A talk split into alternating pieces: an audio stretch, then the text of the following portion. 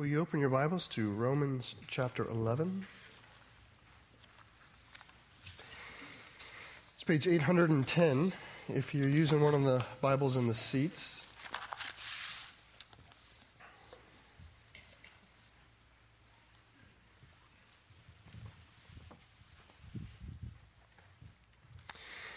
You know, I was thinking about today uh, being kind of a special day. I think I want to uh, Romans, Romans is deep.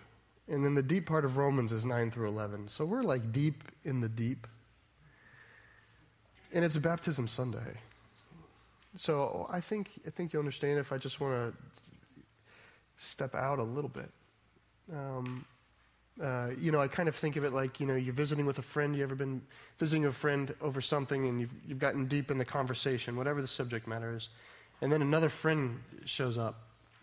You want, you want that friend to be in, but you kind of, in order to do that, you kind of have to step out a little bit.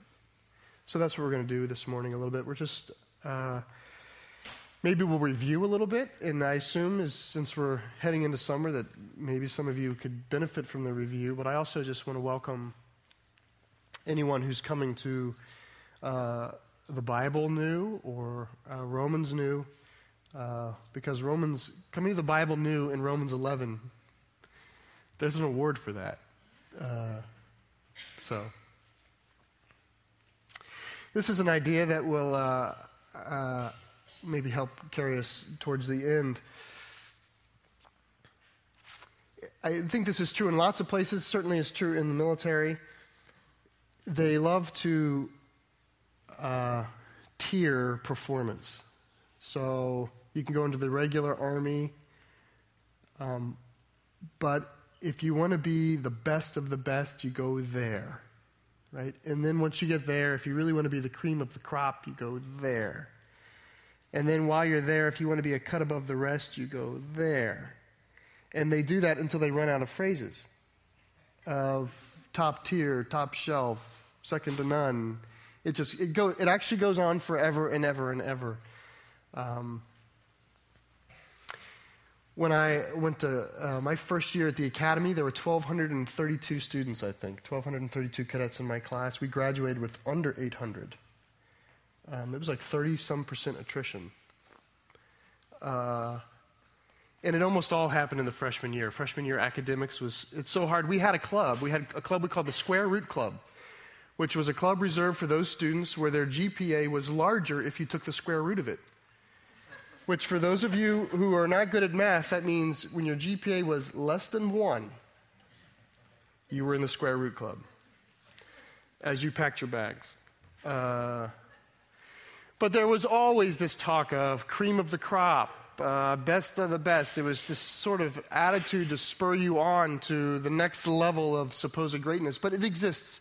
It exists not in the middle. You, you could go uh, to a hundred different things in our community uh, I mean, you could be training to work in a checkout line somewhere, and someone could say, We're really just, we're going to try to train. There's 15 of you here. We only have space for 13, so we're looking for the cream of the crop. And I mean, that language, it has this idea of whittling the total number down to get to those who are deserving of the honor, those who are really good.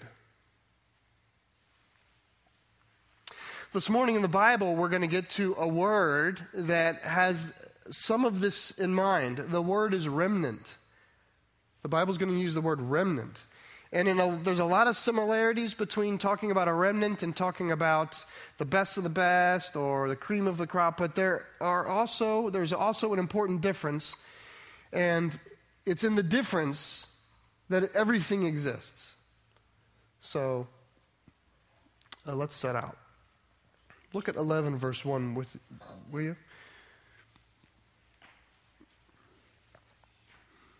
Now, the author of Romans is an apostle named Paul. Paul is writing a letter to the church in Rome around 57 AD. So, not too long after the death of Christ. He's writing a letter to uh, the Romans, and in the church of Rome, there are, we believe, several well, at least one very significant faction which is occupying the attention of Paul at this moment, which is those who were uh, Jews, observant Jews, who have heard the message of Christ and have received it in some measure. Okay, they're attracted to the message of Jesus Christ, the story of grace through the death and resurrection of Christ, that they're, they're drawn to it, but they have a lot of concerns. So there's a faction in the church that has a lot of concerns about what does their what does all of their Judaism mean in, in light of this story of Jesus. And by and large, this group of Jewish Christians is noting that nearly all of their Jewish brothers and sisters are not they're not signing up for Jesus. They're not having it. And so uh, Paul is asking this question on their behalf. First verse in 11. I ask then, has God rejected his people?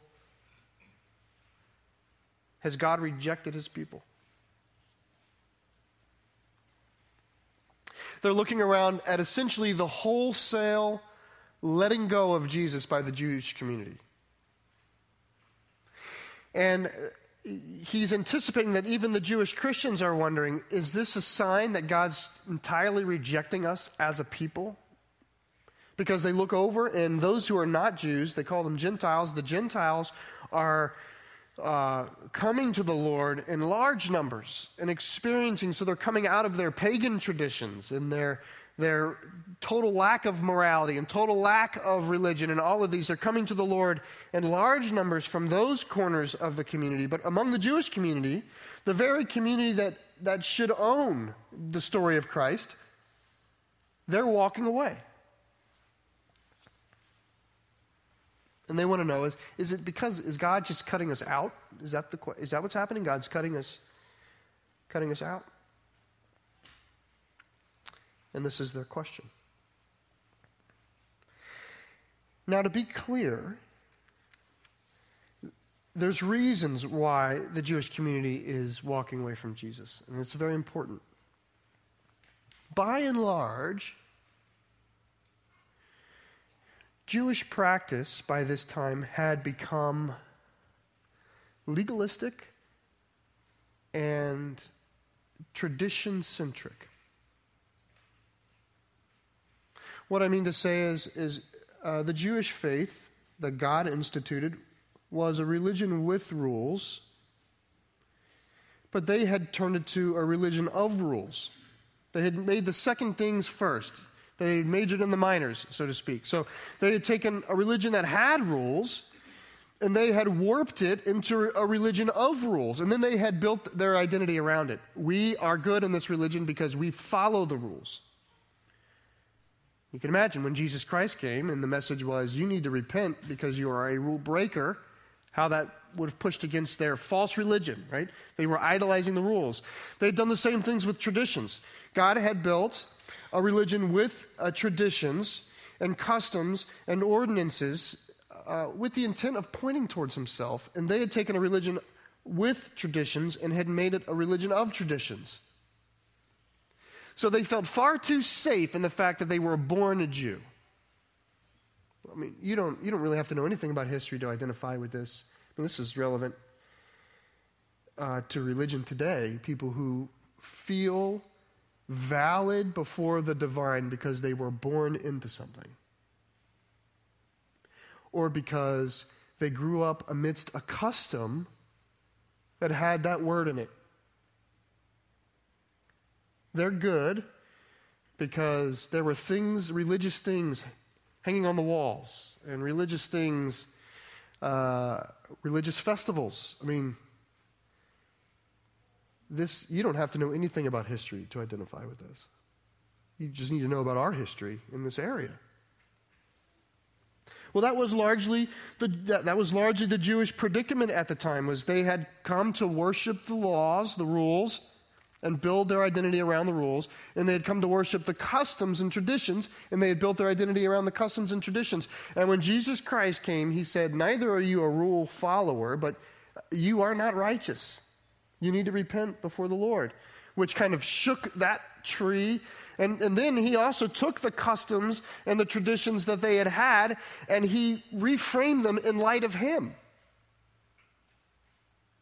In other words, they had built their religion around the rules and customs, and he came and said, No, the rules and customs are to be understood around me. I am the center about which you understand everything that God has given you.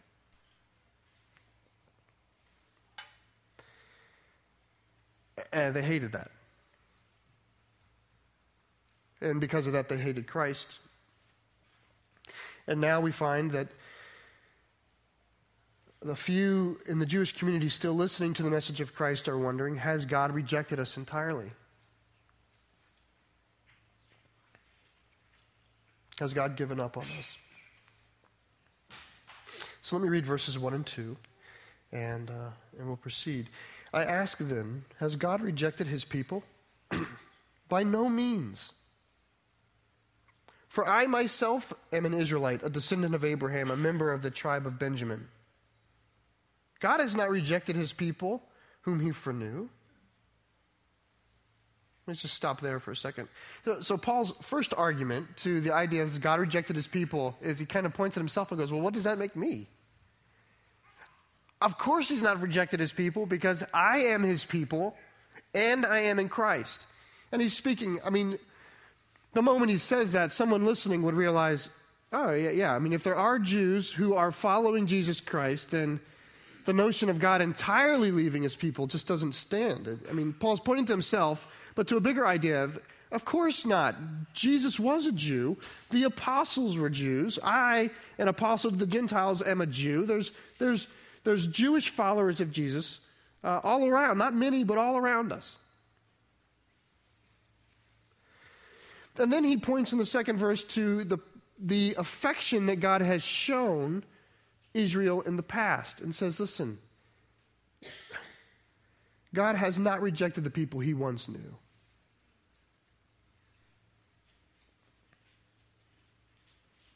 God has not rejected the people he has formerly so intimately known, nor is he done with them.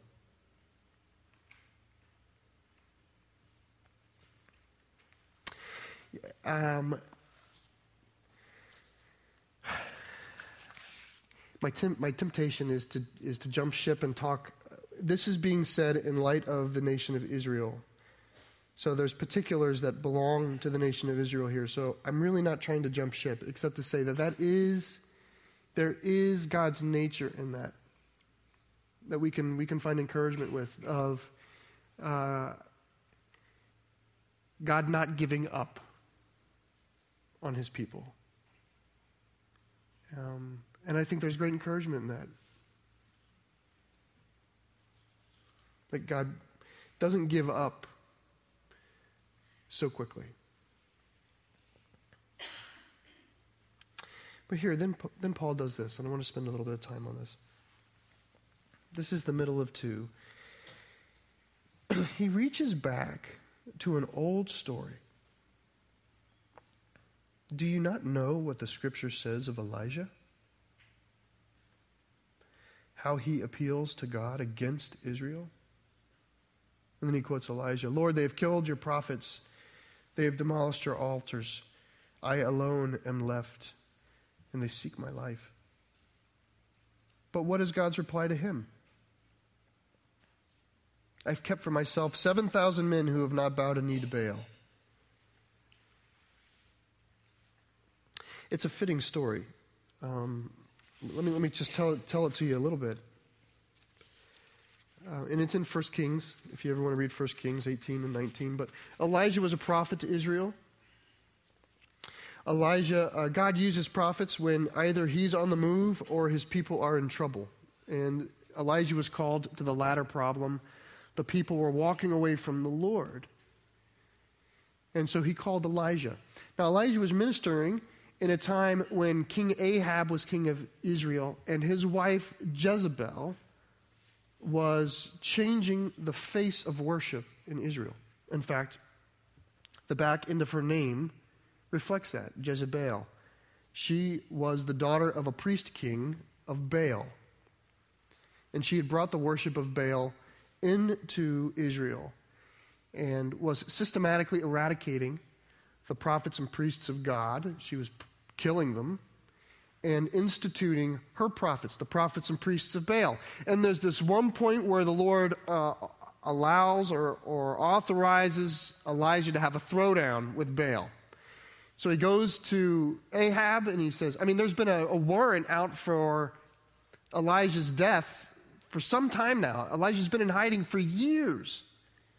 And one day just walk, walks into the king's chambers pretty much and says, You and me tomorrow Mount Carmel, it's go time. And he says, Bring all the prophets of Baal and bring all the Israelites. The time is now. The time now is the time that we're going to decide who's God of Israel. So the next day, it's kind of an OK Corral scene, but on the top of a mountain overlooking the Mediterranean. The next day, all the Israelites gather up there. 450 prophets of Baal are up there. Elijah's up there. And Elijah says his great words. He says, How long will you limp between two gods? Isn't that a good word? How long are you going to limp between them? He says, If it's Baal, worship him. But if it's God, worship him. And they set up this test. They say, We're going to build two altars one altar to Baal, where the 450 prophets of Baal can seek Baal, seek his power to light this altar, and I, lonely little Elijah, will go over here and I'll build my lonely little altar and I'll call out to my lonely little God and we'll see what he does. And so the people say, That sounds right. That sounds like a fair competition. Do that. So they do that. And the 450 prophets of Baal, they build this altar, and from early morning all the way to noonday, they cry out to the Lord. So much so that Elijah, over in his little corner of the world, starts to tease him. He says, What, is your God not here? Is he relieving himself? Is he not awake? Can he not hear you? And it goes beyond noonday to the point where the, it says, in their custom, the prophets of Baal begin to cut themselves and stab themselves and pierce themselves. So they're a bloody, disparate mess by the end of the, the, the noonday, and nobody's paying attention to them. And then Elijah says, My turn. And he calls it's really a beautiful moment. He almost as though he wants the Israelites to see what holiness looks like. He says, he says, Gather around me. And he takes 12 stones, one for each tribe, and he puts them on top of one another. And then he digs a trench around the altar, and, he, and uh, then he says, Go get water. And he says, Pour water all over it. And so they do that. And then he says, Do it again, and they do it again. He says, Do it again, they do it again. And he says, Stand back. Right? And he gets on his knees and he says, Lord, be God. Right? And out of the sky, fire comes and ignites it. It, I mean, totally immolates the whole altar. And even the water in the trench is ignited on fire. It's this astounding moment to where the people cry out God's personal name. They say, Yahweh, He is God. I mean, they cry out, Yahweh, He is God. Yahweh, He is God. I, I'm telling you this whole story because, well, because the, I mean, there's this great moment of profound worship where God is clearly God and He's done this great thing. He's come down. God's power has come down to earth and displayed itself in all of its fullness, and they saw it with their own eyes. And the very next day, Elijah wakes up to a bounty on his head as though nothing ever happened.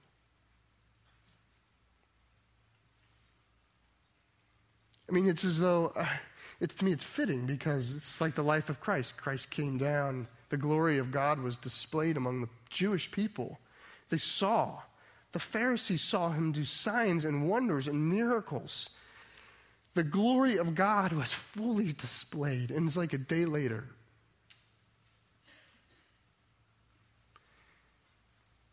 and they have, want to have nothing of it. And so Elijah runs away. He runs away. He even lets his servant go. He runs away and he, he gets to a low place and he cries out to the Lord. He says, Lord, just take my life.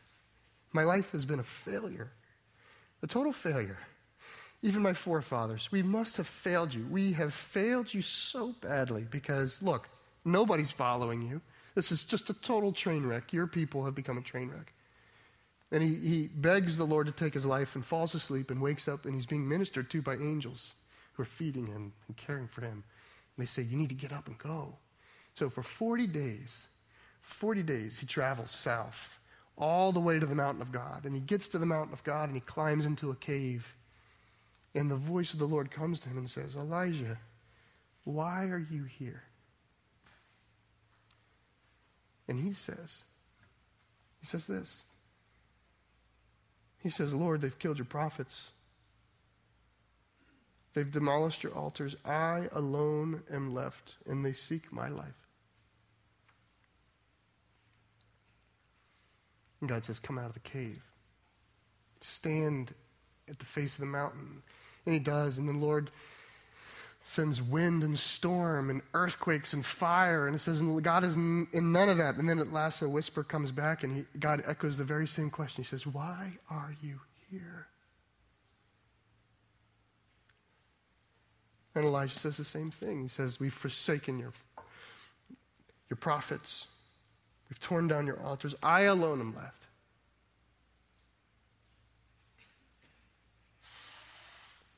And it's there that the Lord says, He says several things. Most of them sound like, Get up, you have work to do. And at the very end of it, he said, the Lord says, And by the way, I've reserved 7,000 in the land who have not yet bowed a knee nor kissed the statue of Baal. I mean, the whole story matters because when it's coming here to a people who are very lonely, has God left us? Has God abandoned us? He, he brings them in the story. He brings them to that place in the mountain to say, relax. Like, I have work for you to do, and I'm in control. I'm in control. I mean, think of the phrase, I have reserved for myself 7,000 in that, in that sentence is, is all the power of God, right? This idea of, of who's at work. I mean, when God says things like that, it just reminds us that God is at work despite what we can see, despite what we can measure, despite all the things that we have, right? The eyes of Elijah, just like the eyes of Christians, we observe failure, we observe shortcomings, we observe all these things. We make huge judgments with our tiny little eyes we see numbers and we see popularity and we look at trends, and there's times when we feel like there's just no possible way that God could still be in this. Or we think far too much of our individual actions, so we pour our life out towards the Lord doing something, and it doesn't generate the kind of response that we wanted, and we assume God must have failed. But God is so much bigger. God's so much bigger than our tiny little space and our tiny little perception and all the, the little things that we see. And here the Lord just reminds him of that. Listen, 7,000 you've never even met are worshiping me in the land right now.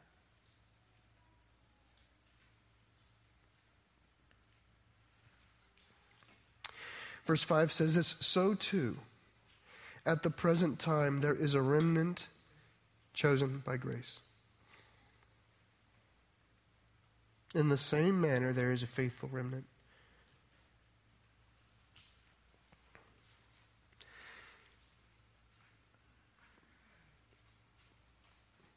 again, this is about Israel. But there is something in God's nature. He is like this. So this is about Israel, but he is also like this. The Lord allows things to bend and not break sometimes. You know, there's times I think that even in my own life, the Lord's desire is that only a remnant of me would remain because God does more with a remnant than he does with all that we have to give him. In, in uh, Corinthians, it talks about how we're buried in mortality and raised in immortality. The image is a seed. You know, it's God, this little thing is buried, and out of it, I mean, what God does out of a remnant of you in faith. I mean, the Lord has to tear so much of us away to bring new birth. But what he does, when all that's left is just a little bit of what started, I mean, he does so much out of that.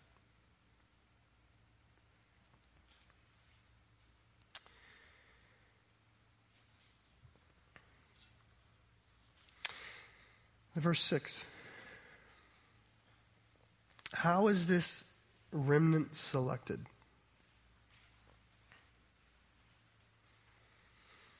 Verse well verse 5 says they're chosen by grace. And verse 6 comes behind to bolster it because he's writing to the very people who would miss the point. But if it's grace, but if it's by grace, it is no longer on the basis of works, otherwise, grace would no longer be grace. The, they remain on account of grace. How is the remnant selected? Grace. That's important to remember because we're people who want to be the best of the best, the cream of the crop, the top shelf, the elite, the remainder. Right? We have this sense of, oh, well, if God's going to have a remnant, ha ha, I'm in the remnant. Well, that's good to know. It's good to know there's just a remnant. Because in our minds, I mean, certainly in the minds of those listening, if it's just, if only a remnant is going to make it, well, we know who that remnant will be. I mean, here, it, it, the whole point of the, these, these people in their ears, their ears had grown accustomed to this attitude. They, they understood remnant. When God took Israel into exile, he used the word remnant. They understood the idea of remnant. When God saved the world through Noah and his family, they understood remnant. Remnant is old school to these people. Chosen by grace is not. Should be, but it's not to their ears. The way they get into the remnant is through hard labor and through observing custom. And Paul is saying, no. God will preserve a remnant for himself, but it will be based upon grace. And in this letter, that's code. In this letter, grace is the gift that God gives those who have faith. This letter, the way, the work of God, all the work of God, the death and resurrection of Christ, God sending his Son, the revelation of God's truth through Scripture, all of that reaching down to grab onto the hand of man, when it finally meets the hand of man, the hand of God is called grace. And in this letter, all that, all that is in us that responds to God, from our conviction to sin, our awareness of not being able to respond to, to, his call to righteousness in a laborious way, that we cannot be righteous the way he would have us be righteous, but this desire to be with God and to respond by reaching out to Jesus Christ when we grab his hand, that's called faith. Grace is a label, it's code in Romans for the work of God, and faith is the response of man. In other words, the remnant, the remnant that will exist, the remnant that remains, is a remnant that, com- that comes only by grace.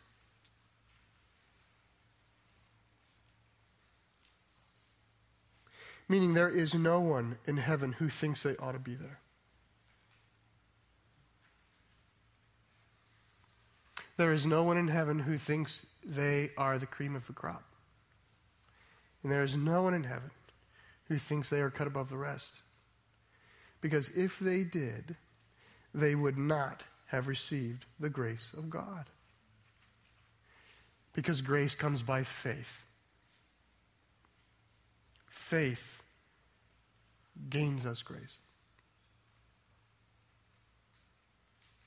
Which means those who are in heaven, those who are with God, those who are the remnant because, because, the truth of the matter is right again this is an israelite story. This is this is technically about the israelites and and in the next several weeks we'll we'll be continue to be attentive to that idea. But the general idea of a remnant the truth is is that all the world the whole world we should never expect really that the whole world is going to be in for the story of jesus.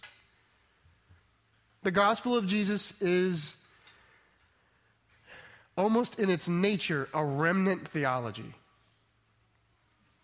Wide is the path that leads to destruction, and narrow is the path that leads to eternal life.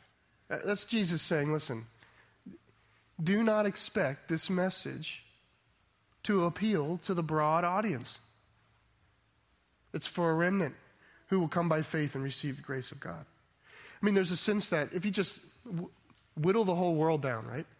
Of all the people in the world, most people believe there's a God. Not all, but most.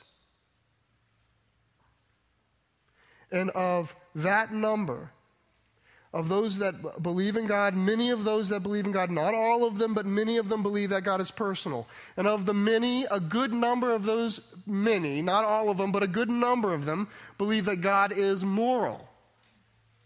You know, and of the all, of most, and then of the many, and of the good number, some of those, not all of the good number, but some of the good number, believe that that moral God, that at the center of this moral God is, is a relationship, that the problem between us is the fact that God is holy and righteous and we're not, that, that sin is the problem. Uh, only, only some of all the world think that.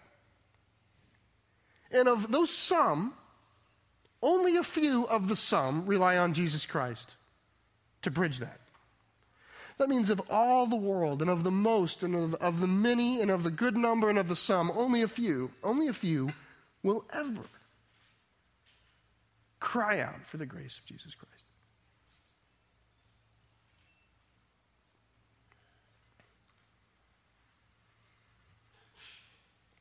God has not abandoned us. This is the way, this is the path to the Lord. And the path is by grace. It's not by what we've done, it's not by our culture, it's not by our observances, it's by grace, which means we, we when faith, reach to God, and God in grace reaches to us. That is the gift of God.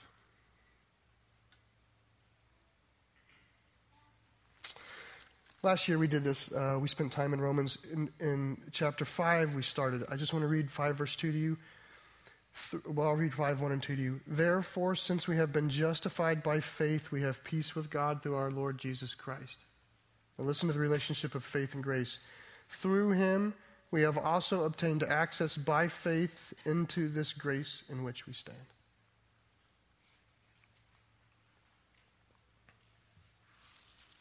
You want to be part of the remnant.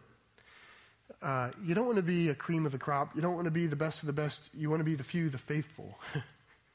you know? You want to be full of faith. You don't need to be good. You need to want Jesus. Amen. Let me pray.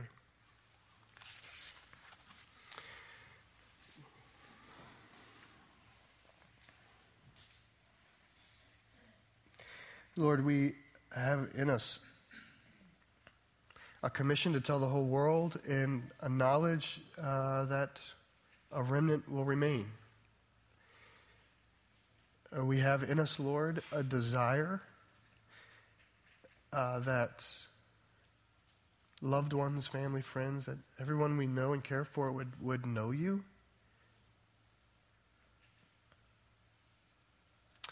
Uh, but the knowledge, Lord, that the message doesn't alter. There's no alteration of your word to accommodate the preferences and, and uh, the feelings of the public, Lord. You're not running for office. You're not seeking to validate, numerically validate your message. Your message stands, it stands upright, even if few follow. Lord, what we can pray for, Lord, is that the message we would give people would, would rightly show them the faith, that they might respond with faith, Lord. We can pray that people might come and receive your grace. Lord, it seems in my heart to ask for the largest possible remnant that we could have.